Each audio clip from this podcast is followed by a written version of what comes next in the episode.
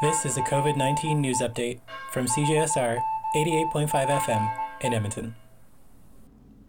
The Omicron variant has shown to be more contagious than the Delta variant.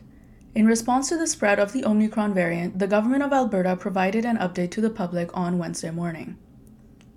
Indoor private social gatherings are limited to a maximum of 10 people 18 and older, and there are no limits on those under 18. This restriction does not apply to mutual support groups or to workers who need to access your home to provide caregiving support or home repairs and maintenance.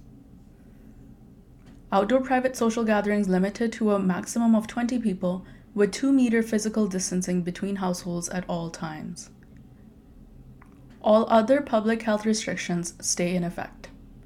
For CJSR, I'm Saveta Cartwright.